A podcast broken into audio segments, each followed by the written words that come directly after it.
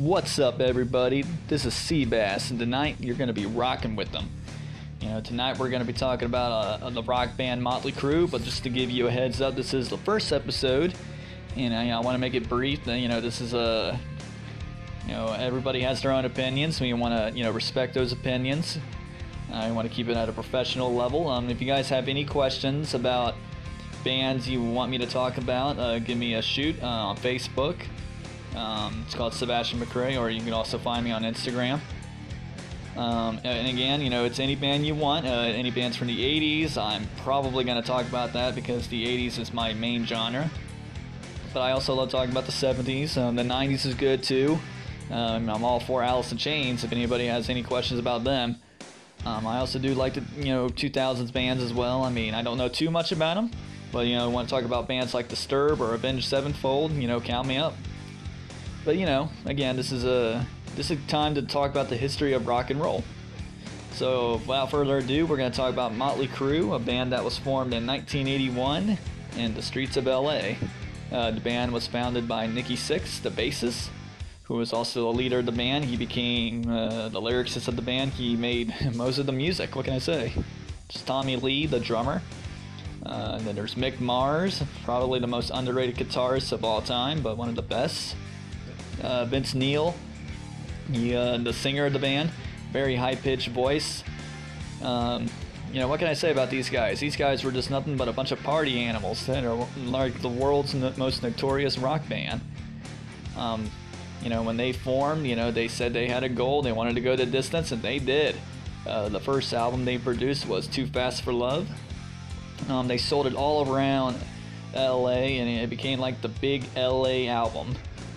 Uh, the best song off that album, in my opinion, is probably Take Me to the Top, uh, right next to A Piece of Your Action. Uh, like, that song's just wow. You know, get a piece of your action. Oh, yeah. I mean, it's like, man, this, this album is raw. It's a punk album. I love it. I mean, this band was just crazy. They, they really brought it up to a whole new level. And I respect them for that. Um, you know, throughout the uh, time there in LA, you know, they made it through, uh, you know, the Roxy, the Troubadour, to whiskey, to the Whiskey a Go Go. That was uh, like the main place where when you go, you know you've made it. Like you know you're gonna get signed by a record label. Uh, throughout that time, they got signed by uh, Elektra, Elektra Records. You know, they were known uh, to. I think they uh, had bands like Bon Jovi uh, and also Skid Row. I think. I could be wrong on that, but I know the manager Doc McGhee uh, managed Motley Crue for a little bit, and he managed lots of bands actually: Scorpion, Skid Row, Kiss. I mean, you name it. I mean, this man, this guy managed a lot of bands that I did not know of. But yeah, he was a he was a good businessman, and I give it to him. And also for the things he had to deal with with the, those guys. I mean, those guys put him under a lot of stress because you know they, like I said, the world's most notorious rock band. Um, in 1984, they released their first heavy metal album, which was uh, Shout At the Devil. And holy cow, that album, just raw, man. It's just, you know, shout at the devil. It's like, dang. That's a good album. Uh, my favorite song off that album is probably Red Hot. You know, I love the drumming in that, the guitar, the, the vocals is just great. Um, you know, there's also Theater of Pain, which is my most favorite album by the guys, but also it's the most, it's the least favorite album by them. Uh, Vince Neil stated that he didn't like it. Uh, I'm still trying to understand why, but you know, it's his opinion. You know, I'm not, you know, I'm not trying to say that, you know, that he should like it. I mean, hey, we like things, we hate things. It happens. Mick Mars doesn't like it very much either, even though I swear he said that he did like it in the uh, documentary called uh, Motley Crue Uncensored, which I highly invite you guys to check out. It's a really good documentary. It's about basically what they were like back then, uh, them partying around, uh, Vince Neil hanging out with a bunch of girls. It's an interesting uh, video, but definitely uh, invite you guys to check it out. Um, but you know, throughout the 80s, you know, they had their hard times as well. I mean, uh, there was a time when, you know, Nikki Sixx died twice. Uh, Vince Neil's uh, crazy car accident. They had a lot of good, good, interesting stories. Uh, throughout the time, uh, you know, as they went through their hardships, they produced another album. Um, I know I skipped Girls, Girls, Girls there for a moment, but you know I, you know I only have so much time here. But you know I want to talk about uh, you know Doctor Feelgood. This is when uh, they realized they had to clean up their act, so they all you know got cleaned up, sobered up, and they produced uh, one of the best albums ever made. It, it, hit number one on the Billboard charts. It sold uh, somewhere around uh, 60 million copies, maybe. I could be wrong on that. I'm not good with numbers, but it was the their number one album, and they they did really well. And, and throughout that time, they they made more albums. Uh, they Vince Neil got replaced by singer John Corabi for a little bit, and made a new album called uh, Motley Crue, the self-titled album. It was a different album. It was heavy. It was a really good album. I enjoyed that album a lot, actually. Um, was it like Motley Crue? Not really. You know, if you uh, take Vince Neil out, you don't really hear Motley Crue. I hear another band, but it was still a good album. And, you know, props to John Corabi for going in and giving it a shot. He did a good job. I think he deserves a lot of credit for what he did in that band. So, you know, props out to you, John. Good job. Um, and then again, you know, years flew by. Vince Neil came back, did their new album known Generation Swine. Um, that album kind of failed a little bit. Um, I think it's a good album again. I kind of like everything Motley Crue did, but uh, sales wise, that album did not do very well. People were not ready for a different sounding crew, and yeah, it's not my favorite album either. I mean, I enjoy listening to it if it comes. If I want to listen to it, I'll listen to it, but if I want, if I had any other Motley Crue album, I probably wouldn't listen to that one first. Uh, that's probably the last album I listened to, in my opinion.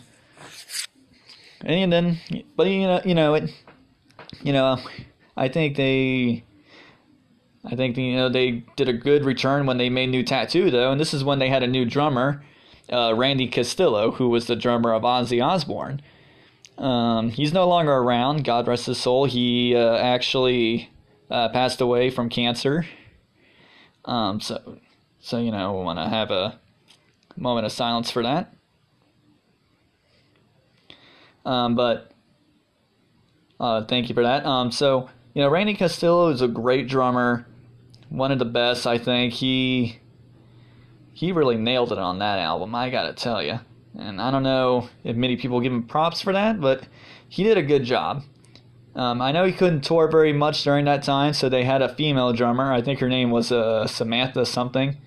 Can't remember her last name at the moment, but she did a good job for the tour, and I think she needs to be praised um, for what she did in the tour. Um, I don't know where she is. I'm trying to look up, see any band she's been in. Um, if you guys know anything about her and any band she's been in, um, shoot me up because I really want to know where she is. I've been looking for her forever. Um, so uh, throughout the years, they also released their uh, book uh, called Motley Crue: The Dirt. Really good book.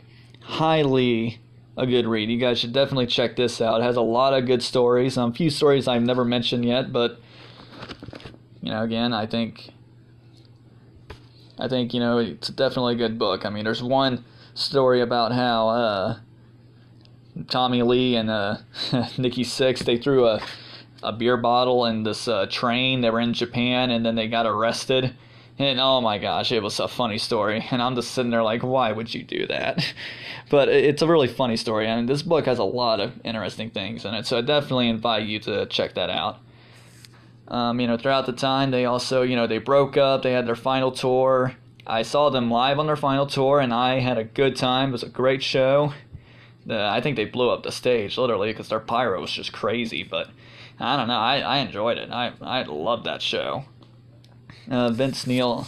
I know had a, was having a little bit of vocal issues. Um, but hey, you know what? It happens. I'm not gonna criticize of that, but you know, it was a good show. I was entertained by it. Um, and I heard they're coming. I know they're coming back. Uh, they're coming back sometime in June. If I know we're living in a bit of a you know situation right now. Um, I'm hoping it happens. Uh, if not, I understand. You know, we have to postpone things to keep people safe and you know, I want I like people to be sure they're safe. I don't want anybody, you know, getting affected or anything. So, you know, again, Um, you know, we got to respect the band's wishes. that they had to cancel the show, they had to cancel the show. They postpone it, they postpone it. But you know, if it does happen, sweet. I'm all for it. I'm hopingly going to go to the one in Cleveland.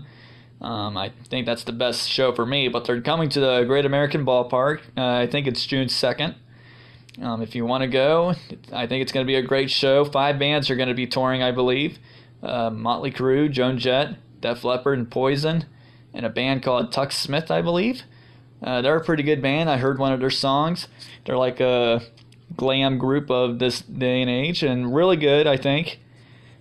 And you know, they kind of remind me a little bit of old school rock, but they have a little bit of that new style in it. But definitely a good band. So I definitely definitely encourage you guys to check it out.